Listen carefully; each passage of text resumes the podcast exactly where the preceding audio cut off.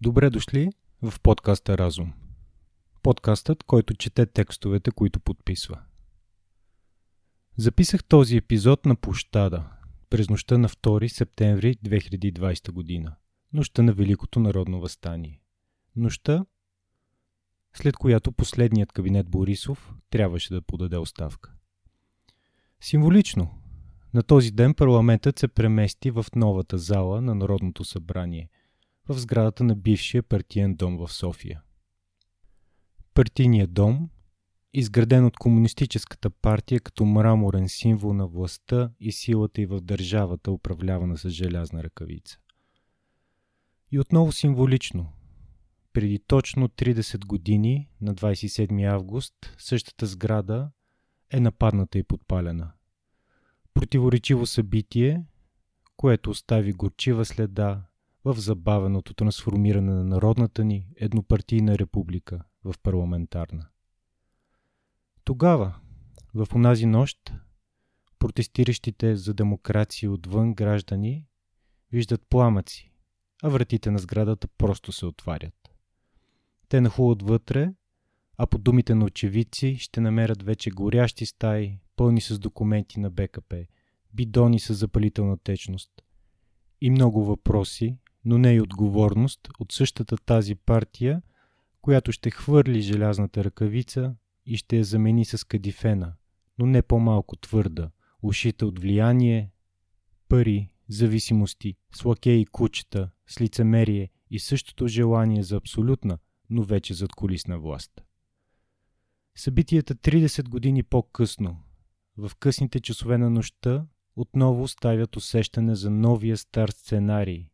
Сценарий, който има за цел да злепостави десетките хиляди протестиращи в случаите на стотиците хиляди симпатизиращи и милионите български граждани, които се колебаят или не виждат надежда за промяна. Нощта беше красива.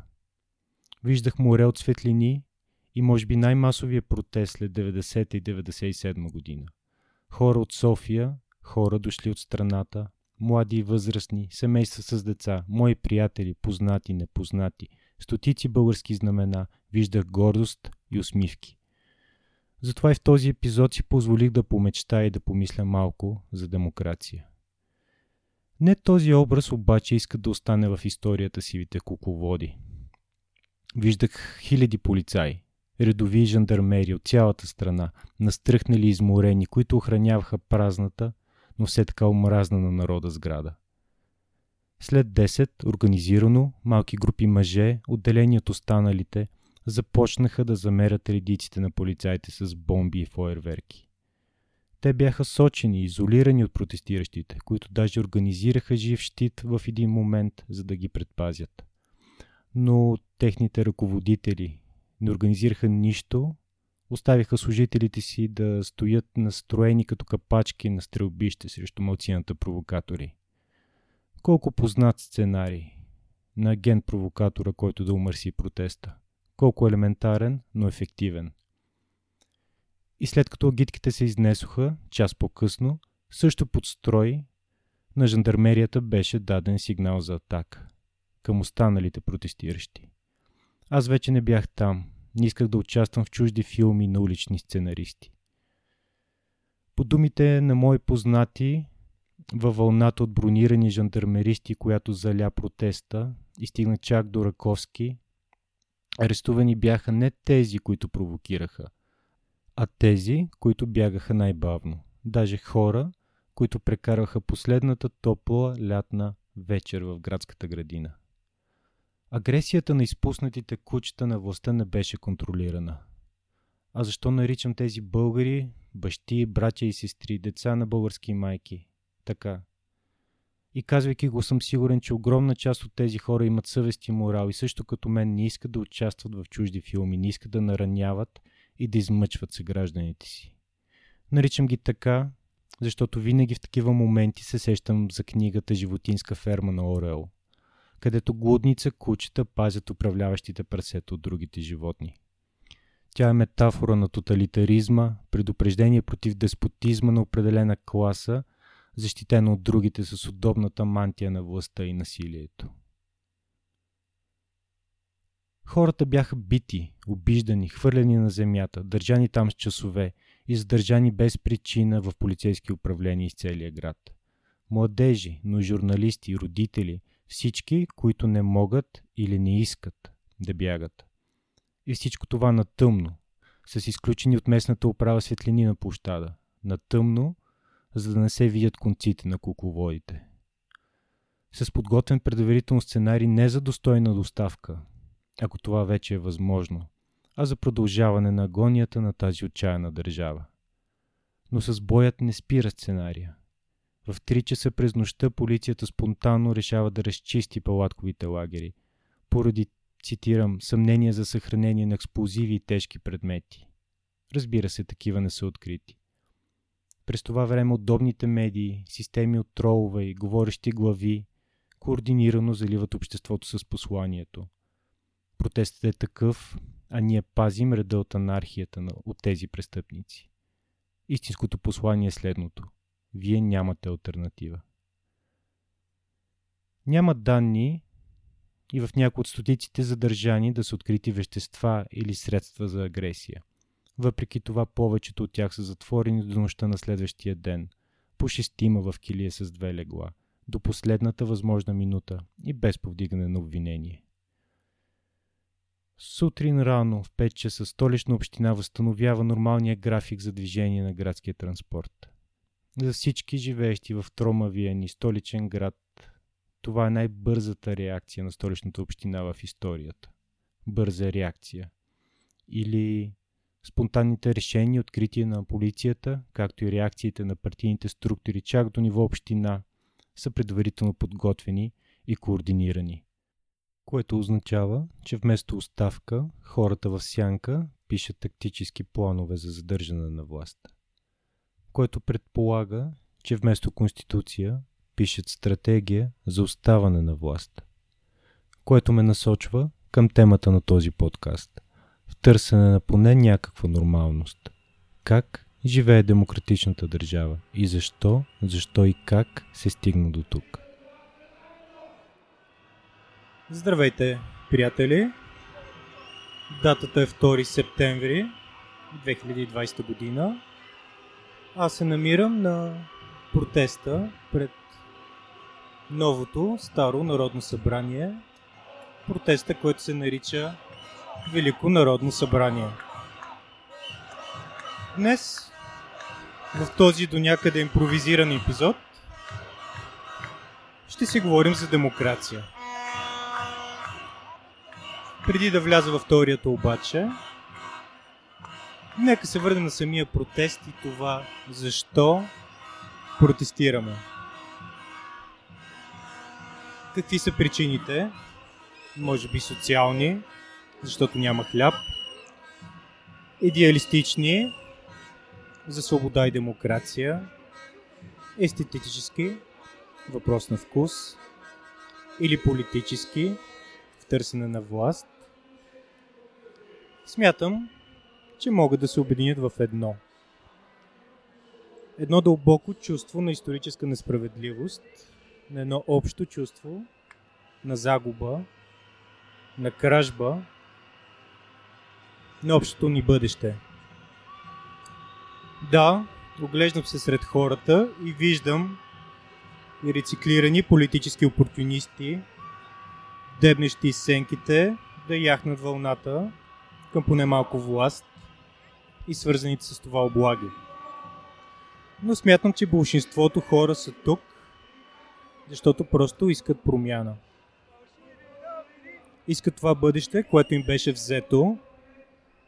Те са тук, защото са гневни, защото искат представителство в тази така наречена представителна демокрация, защото искат да имат глас, а не да са нечие стадо, нечие пионки на чужда дъска.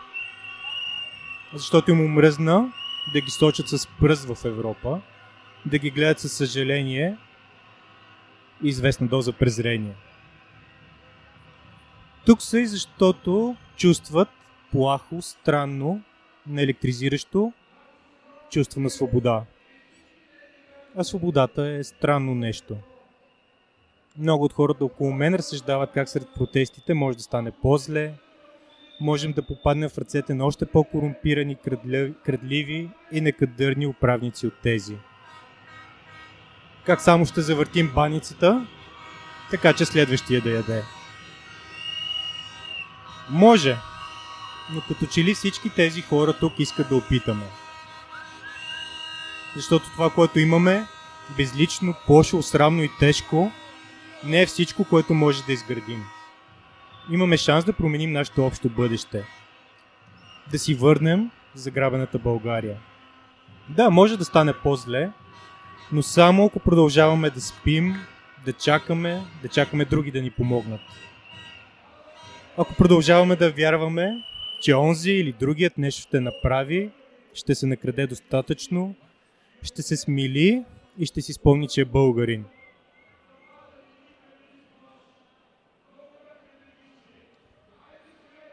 Тази зараза, смятам, няма спирка. Последният управник, до последния свестен човек, последното къще природа, до тогава, докато има нещо за грабене. За липсата на алтернативи в живота ни се грижат от 30, от 75 години. За бягството на свестните, разумните, честните, от всички възможни държавни отговорни позиции, от всички иновативни големи бизнеси и в крайна сметка от държавата. За страха и апатията, защото сънят на разума ражда чудовища, а тези чудовища не умират сами.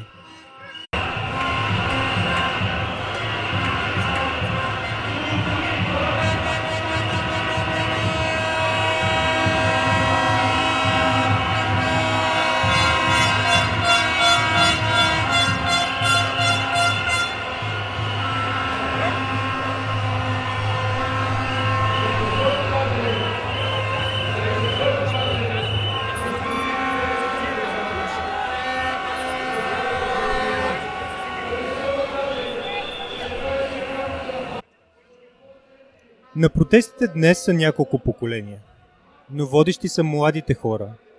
Тези не изживели разочарованията на миналите протести. Но там сме и ние от 2013-та. Там си нашите родители от 89-та и 97-та. Всички заедно искаме промяна. Разумът, силата и вдъхновението заедно. Свободата означава сами да взимаме решенията. Да разбираме какво се случва, да реагираме, да избираме, да действаме, да мислим, да се трудим и да не се боим. Да имаме избор и да имаме глас. Държим ключа от собствената си клетка. Клетка тясна, мъчителна, но сигурна. От нас зависи дали ще излезем навън и ще полетим и ще паднем, може би. И това е страшно. И страхотно. Свободата зависи от нас, приятели. Аз вече нямам търпение. Но да се върнем на въпроса защо. Тук взимам думите на Петър Крумов. Ако не ви харесва родливото и абсолютно самозабравил се управление, ако не ви стига, че сме най-бедната и корумпирана държава в Европейския съюз. Ако не ви стига прокуратурата бухалка, КТБ, Пеевски и мама, 111-то място по свобода на словото, Емил Кашулаков, БНТ, Пик, Цик, Капакомпи, Цецка, Цецо, простотията душия, подпорните стени, сараите, терасите, студения резерв, ремонт на ремонта, италиански буклук, мръсния въздух, водната криза, спуканите тръби в морето, Печо еврото, Мишо бирата, проста кърджалийска патка, Портних, Ангелкова, Влади, Барни Ръбала, Черепа, липсващите 700 милиона, бушоните, калинките, Братиньо, изсечените гори, пресъхналите реки, демографската криза, магистралата на вълни, вълните на бетон, източените милиарди, освоените милиарди, къщите за гости. То тогава мога да ви дам и още от неизвестен автор. 40 милиарда външен дълг, укрити доходи, близо 50 милиарда, фънда, тераси, плоса данък, буля, Корни, Кирито Добрев, Пловдивския свинар, частни асансьори, БАП, ВМРО, паспорти за 10 000 евро, убити прасета, хазар без данъци, скапани магистрали, картончета за търкане, ленчето крадолата, пожари, кувърчета с милиони, Булгартабак, АО евродепутат, държавна поръчка, чистачи и затворници, пенсия 141 лева и 63 стотинки, депутатска заплата 4700 лева основна, шиши и мама, НАПС и рекетирир, който иска и по презумпция, търговско здравеопазване, агент Сава Тет за 3000 лева, воня и смрад, Ало Ваню, ти си го избра, Будагейт, Янавагейт, Дедесегейт, НТК гейт, Дай гейт, Джипи гейт, Суджук гейт, Барселонагейт, Апартамент гейт, НАП гейт, убийци гейт, фурми гейт, тефтерчето на Златанов и още няколко стотин скандала, гейтове и корупционни далавери. Гошка, 1500 закрити училища, Мити очите, Бошков, Брендо, Маджо, Бисеров, Веска Меджидиева, Цветан Василев, Таки, Тодор Вълчев, Валю Бедното, Дани Тъпото, акцизи, щастливи кокошки, протести, самоубийства, бедност, чората, самоковеца, ефтини апартаменти, къщи за гости, тераси, гела в Белене, такси, винетки за страховки, Джамбаски хвана да кара пиян, хакери, имиграция, Марианчето, демография, ген Гоци, 60% данъци, консул на Валенсия, хъбове, бетономорие, 1500 подпорни стени, грандиозни успехи, пожари, изнили ябълки, София Лоренцо, завод до завода, Гет Иван, пияното жже Жамбо, ревизоро, Калинки, скъпи лекарства, терор, братя Галеви, сестра Галева, откраднати еврофондове, топофикация, ВИК, плажен чадър за 100 лева на час, катастрофи, КТБ, 10 милиарда, АЕЦ Белене, 6 милиарда, Пернишки университет, Мишо Бирата и Ваню Танов, външни заем, ексклузия, Лъчо Мозъка, села Призраци, Ръждясо БДШ, самозапазало чисте влакове, рере ремонти на ремонта, хибридни войни, скъп ток, Лукойл България, разложени трупове, фалит на банките, свобода на медиите, приватизация, тол система, Иванчо Гешев с мутрите, чалката ще скъсам Г, Байху, тъпа кърджалийска Пу, най-високата смъртност за света, СИК, НАП, НЗК, ВИС-2, МВР, КТБ, КАТ, избягали инвеститори, Ангелкова, паспорти за коли за жилища, самозапалвания, такси, електромер за телевизора, Данчо ментата, събиране на капачки, за да излекуваме децата си, тонове кокаин, ощижено замеделие, банки убийци, Цецо мога да ви кажа, Цецо, Цуцо, Цеко, Цветелинка, козите в Странджа, Цачето с Гушата, Женевското езеро, Чесия, Истрината економика, Марчето Неделчева, Сталинка, Бокова, мръсен въздух, офшорки, бам, бистричките тигри, бивша фол певица, начало на напоителни системи, бистричките баби, корупция, Volkswagen, откраднати активи, Домуса, най-нещастната нация в света, битова престъпност, агенти на ДС, БГ Балкан, газ от всякъде, ЗИС, Пърливо, Франция, Гинка Върбанова, село Банки, село Правец, сеч на горите, бомбени атентати, Хитрино, източени язовири, Перник, умрели риби, СРС-та, протести, Черепа, сета, руски шпиони, антики в колекции, коронавируси, Дубай, Хампито, фотоволтаици, продадена енергетика, вятрани перки, САЩ, тецове, копаят златото ни без пари, вежди мутака, контрабанда, пекинска патка, белмекен, вецове, мутри.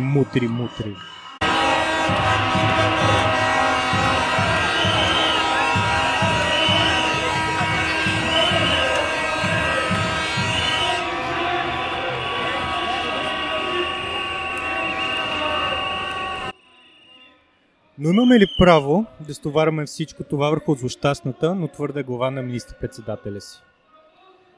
Признавам, и аз имам този навик. Представям си често какво ли е да имаме такъв у нас, различен от този министър-председател. Интелигентен, морален, смирен и способен. Обливат ме горещи вълни, като си помисля какво може да направим с него за тази чудесна родина и ужасна държава. Представям си как, когато казвам на приятели от чужбина, че съм от България, те ме гледат с завист, а не с съжаление. Че Меркел го дава за пример и не го сочи с пръст като селски идиот. Че оглавява Европейска комисия срещу корупцията, а не бяга от нея по Балкана. Че кара колело, а не джип. Че носи книга, а не пистолет. Че има семейство, не му треса скрита в друга държава. Че е пример за всички нас. Че е човек. И ще завърша с защо. С думите на Галин Стоев. Впрочем, той е единственият представител, сещам се само, може би, за Захари Карабашлиев, на да ги наречем високата интелигенция на България. Тези, които трябва да ни бъдат морален компас в тези бурни времена.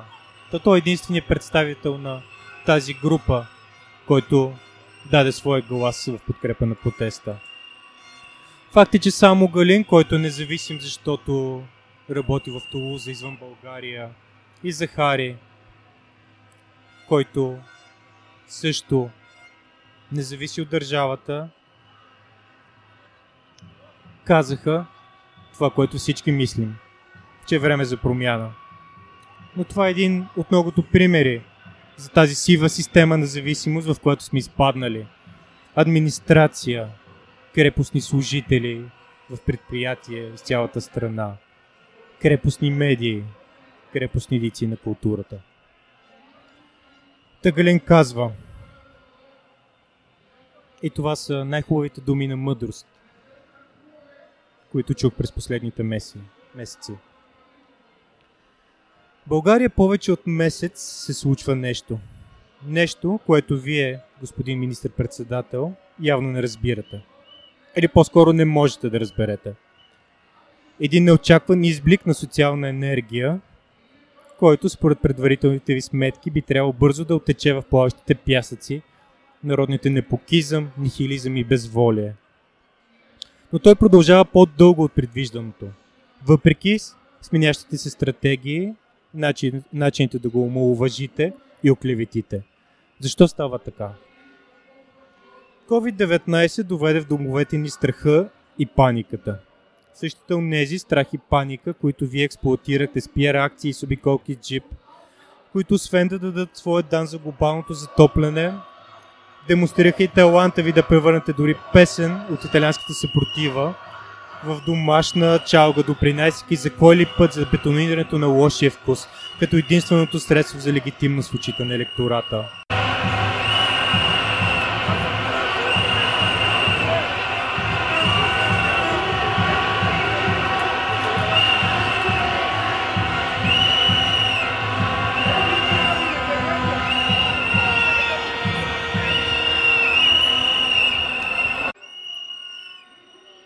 Представяхте свойствения си мачизъм като достоинство, с което ще погалите или пък отвъртите някой шамар там, където трябва, но което ще ви осигури това, което психологията се нарича Стокхолмски синдром, или с други думи парадоксалното привързване на жертвата към мъчителя си. Българинът от години живее в подобен психологически и физически тормоз и заплашещо голяма част от населението той се превърна в неизбежна нормалност. Това, което обаче пропуснахте да видите с идването на COVID-19, е, че той физически върна в родината огромно количество млади българи, а също попречи на други такива да заминат да учат или да работят навън. Така се появи онази критична маса от образовани и мислещи мъже и жени, които медийната империя на един местен олигарх презрително нарича умните и красивите. Това извращаване на великолепната фраза на писателя Георги Господинов е само част от официализираното презрение като средство за диалог с опонента. Именно тази маса, за която всички бяхме убедени, че окончателно затрита от културния геноцид на вашата политика, сега е на улицата и уверявам ви, те не са нито толкова наивни, нито толкова неориентирани, както на вас би ви се искало. И когато вече не можете да говорите от позицията на силата, презрението се превръща в подмазване, но никога в диалог, колкото и да се кълнете в обратното. Това в популярната психология се нарича пасивно-агресивен подход, който безотказно осигурява избягване на равнопоставеност в диалога и оттам води до липса на такъв.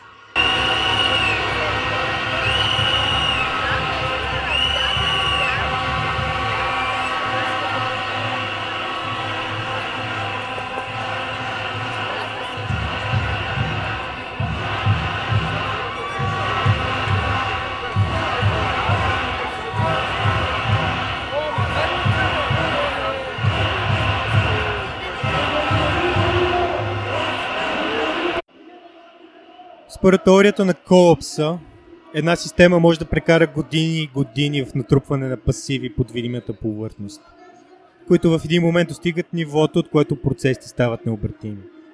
В края на 80-те и политици и граждани вече знаеха, че системата в България не функционира, но на никой не му и хрумваше, че тя може да бъде преобърната. Печално известната реплика за танковете издава този тип неадекватност. Онзи злощастен политик още не беше разбрал, че времената са се сменили. Вие също не разбирате залозите на случващото се, освен разбира се тези, касаещи личните ви интереси и тези на субектите, които обслужвате.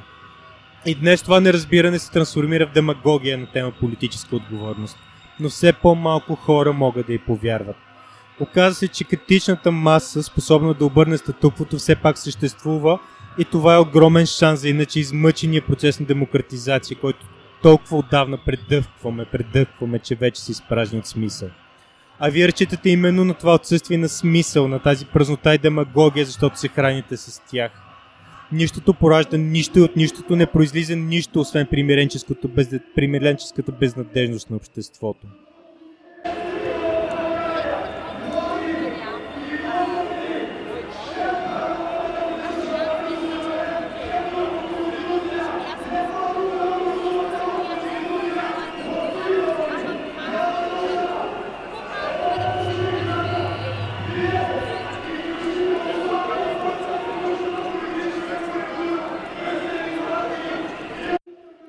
Този климат роди новото живото на политическата сцена – популиста.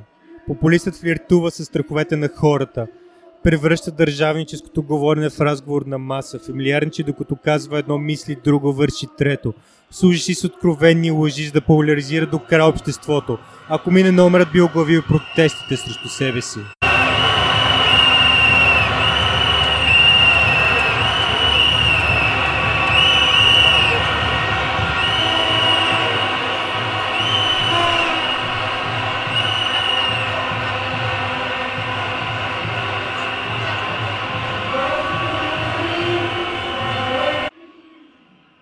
И всичко това с една единствена цел – да запази властта и статуквото, в чието изграждане е вградил сянката си.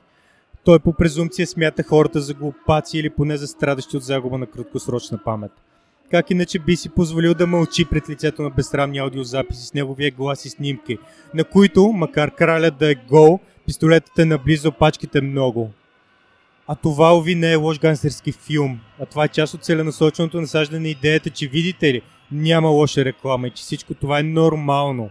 С други думи, няма коректив, всичко е възможно, защото всичко е позволено. На средностатистическия инертен индивид това може и да му харесва, защото той легитимира собственото малодушие и безчестие. Но подобна стратегия в дългосрочен план неминуемо се увенчава с провал поради една проста причина. Тя не може да създаде ценност. Не може да мине за идеал. Не може да породи смисъл. А човек не може да съществува без смисъл.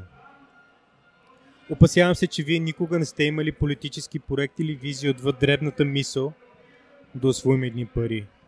А визията на политика се определя от неговите хоризонти. Ако хоризонтите са тези на махалата, държавата се третира като отдалечено и запуснато гето. А управленческата логика е тази на тартор на квартална шайка. И понеже в гетото законът отсъства, бандата установява свои правила и принципи, свой шарият със свои сараи, смазвайки всяка съпротива по пътят си. В зависимост от географската ширина, това става на принципа на кървавите саморазправи или с по-префинени методи за всяване на страх, докато не се превърне цялата държава в добре смазан корупционен механизъм.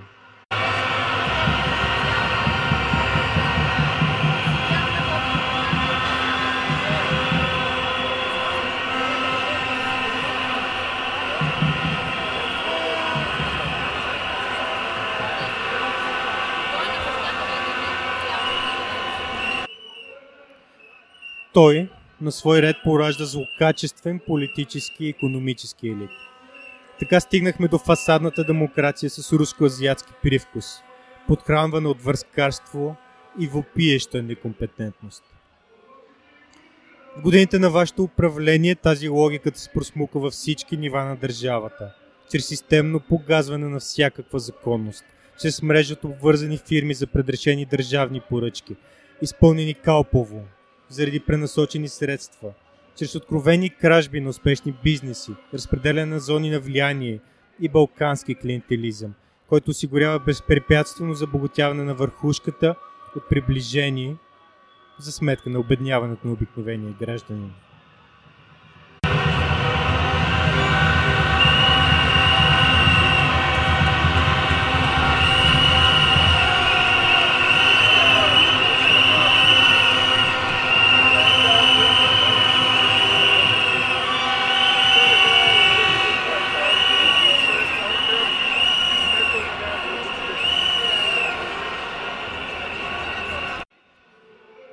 Тези процеси бяха институционализирани като функции на държавата, подкрепени от прокуратура, която вместо правосъдие предлага палячовщини, подпомагани от откровено жълта преса, която има малко общо с принципите на журналистиката.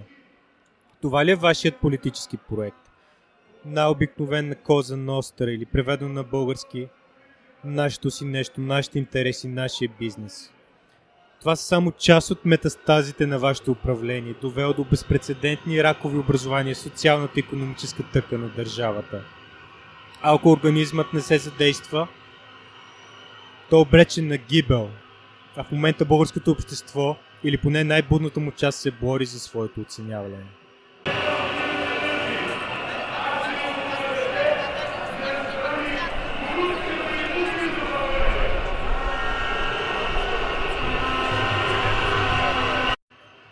Аз приветствам протестиращите. Аз приветствам тези, които се обединяват в името на едно ново съзнание. Съзнанието, че така повече не бива и че е наложително на сцената да излязат некомпрометирани и отговорни хора, които чисто и просто да свършат работа. Същата онази работа, за която вие бяхте избран и която така и не свършихте. А не я свършихте не защото не искахте, а защото сте потенциално неспособен да я свършите. Или с други думи, неспособен сте да превърнете гетото в правова държава. Отвъд кварталния хоризонт вие не виждате нищо, освен може би съучастническото мълчание някои големи играчи в Европейския парламент, заради тесните им партийни интереси. Но времето на този тип мислене приключва и вие въплащавате родния вариант на този залез. Днес основната дума на протеста е заедно. Независимо от обичайните опити той да бъде яхнат, изкривен и намаломъщен. Вие се отказахте зад борда и е безотговорно да си играете с идеята за Велико Народно събрание. Сякаш това е поредният фокус, изваден от турбичката на пиар екипа ви. Защото историята ви гледа, а нейният съд е безпощаден.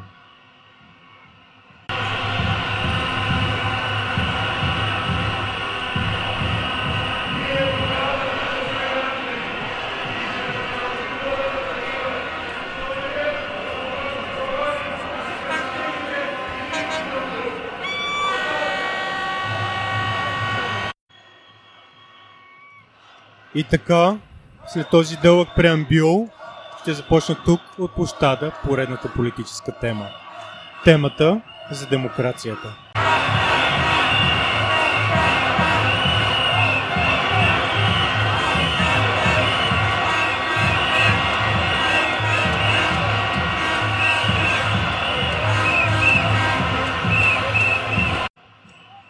Какво е демокрация?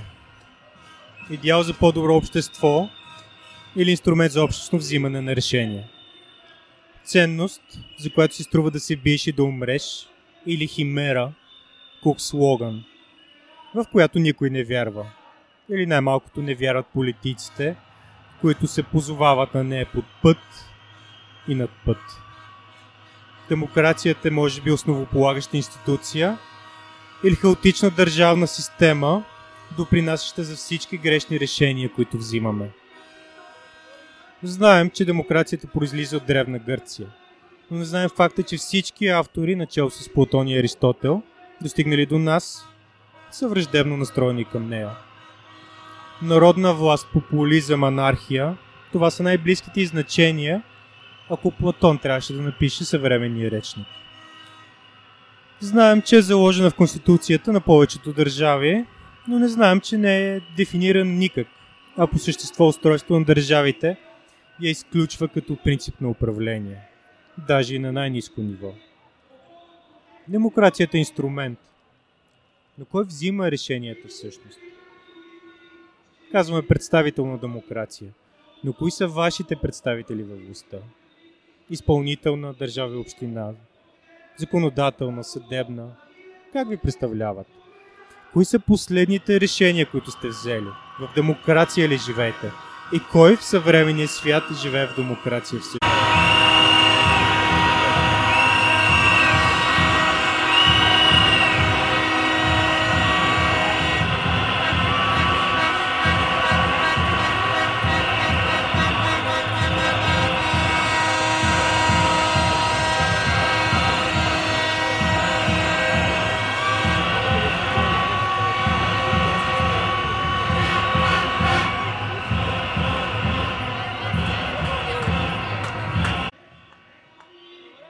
живеем или искаме да живеем в демокрация, използвайки термин за почти всичко, което искаме.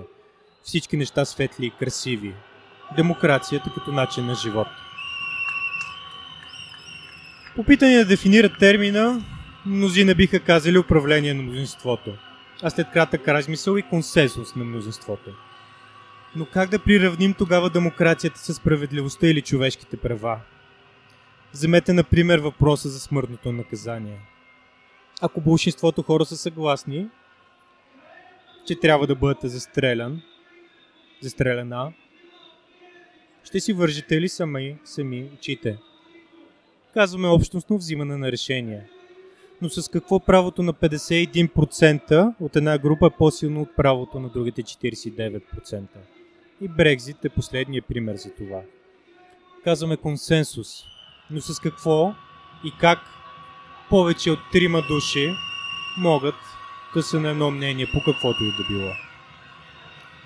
Сега ще разгледаме тази съвсем неясна дума и ще се опитаме да изтупаме от пръхта, да я свалим от пиедестала, където стои до някъде безполезно, и да я сложим в кутията от инструменти за разбиране на човешката природа.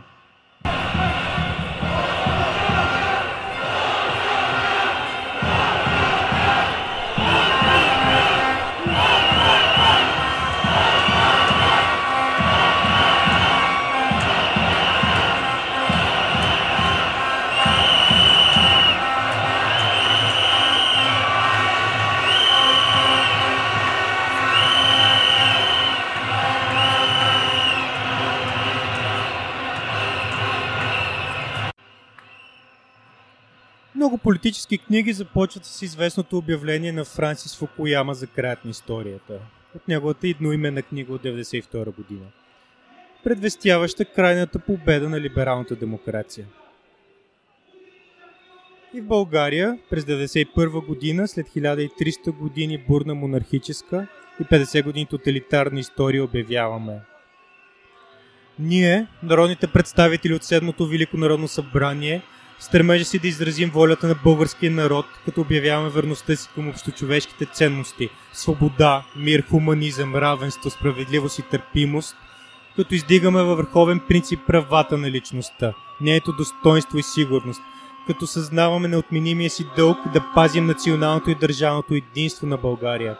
Прогласяваме своята решимост да създадем демократична, правова и социална държава, за което приемаме тази конституция.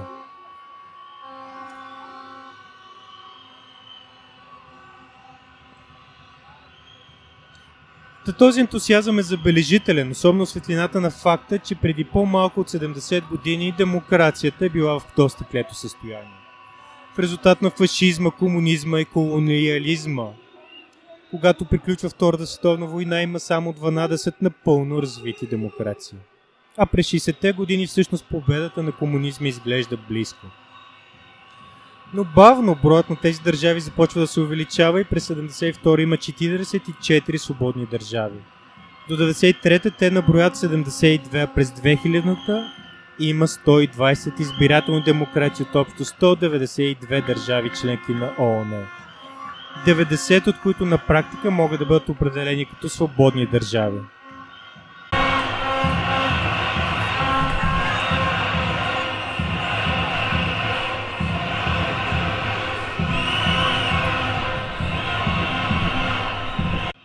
Никога до сега в историята не е имало толкова много демокрации, никога преди толкова много привърженици на тази форма на управление не са живеели в своята държава, което е супер.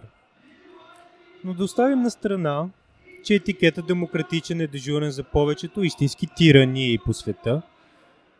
Какво се случи с така смело предизвестената победа на демокрацията? Стана ли тя жертва на собствения си успех? В предишния политически епизод, която беше кратък анализ на бурния път на Виктор Орбан към властта в Унгария, разгледахме един частен случай на този, застрелян в полет, порив за свобода. Всеки човешки проект от ордата на Чингис хан през американската революция до айфона обикновено започва последния начин. маргинална малка група вярващи ентусиасти, които активно се противопоставят на статуквото, намират пропуск, скрита слабост в на пръв поглед стабилната система и успяват да разрушават, изгражданки нова. След победата на проекта, външният враг изчезва и започва вътрешно разделение, подобно на автоимунно заболяване, при което левкоцитите търсят вътрешни врагове. Започва борба за власт, загуба на посока и в крайна сметка стагнация и разпад. Майкъл Гладуел пише за повратната точка, в която ентусиастите на проекта заразяват достатъчно последователи, за да стане той масов и да победи. Възвратната точка, ще добавя аз, е когато мнозинството спре да вярва в проекта, обикновено продължавайки да изпълнява повелите му като форма на празен ритуал. От масовата религия до агонията на социализма, до химните на любимия футболен отбор в фалит.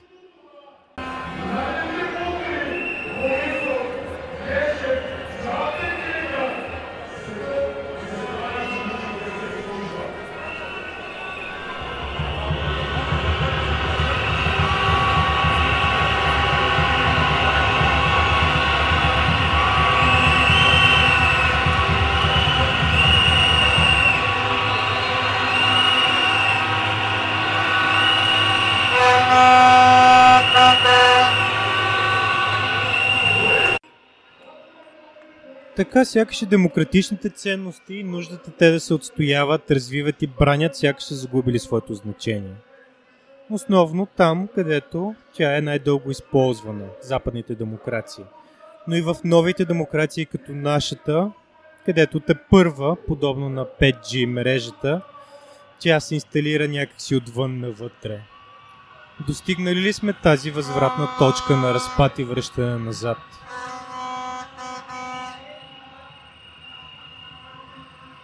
Джейсън Бренън пише в книгата «Срещу демокрацията», книга от 2016 година.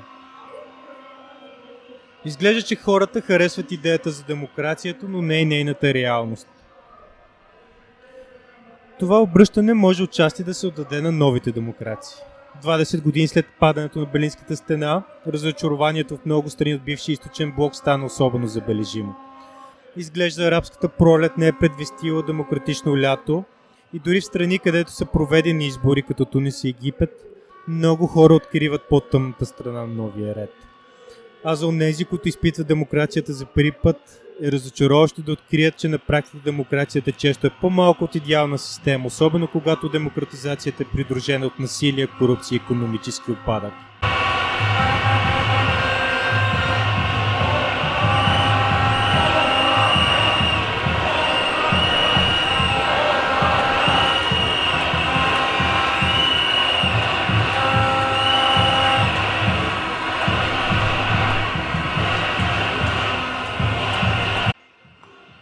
Днес политиката става все по-популистка. Апелира към общественото мнение, а не към аргументираните концепции за съгласувана политика. Политическите лидери повтарят образование, но с манипулирането си на медиите, кухи фрази, емоционални лозунги, а не на аргументиран публичен дебат, трудно можем да приемем, че става въпрос за продукти на образована демокрация. А нашите медии, каквото и да разбираме в наши дни по това понятие, непрекъснато забъркват или умишлено объркват какъв точно е публичният интерес. Какво вадиш, демокрацио, бихме попитали. Но преди това трябва да видим откъде идва и какво значи тази дума.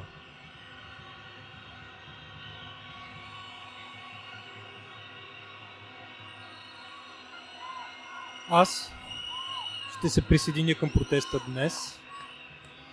В следващите епизоди ще разгледам историята, проблемите, възможностите и бъдещето на демокрацията и на нашата държава. С вас беше Димитър Механджиев. До следващия протест.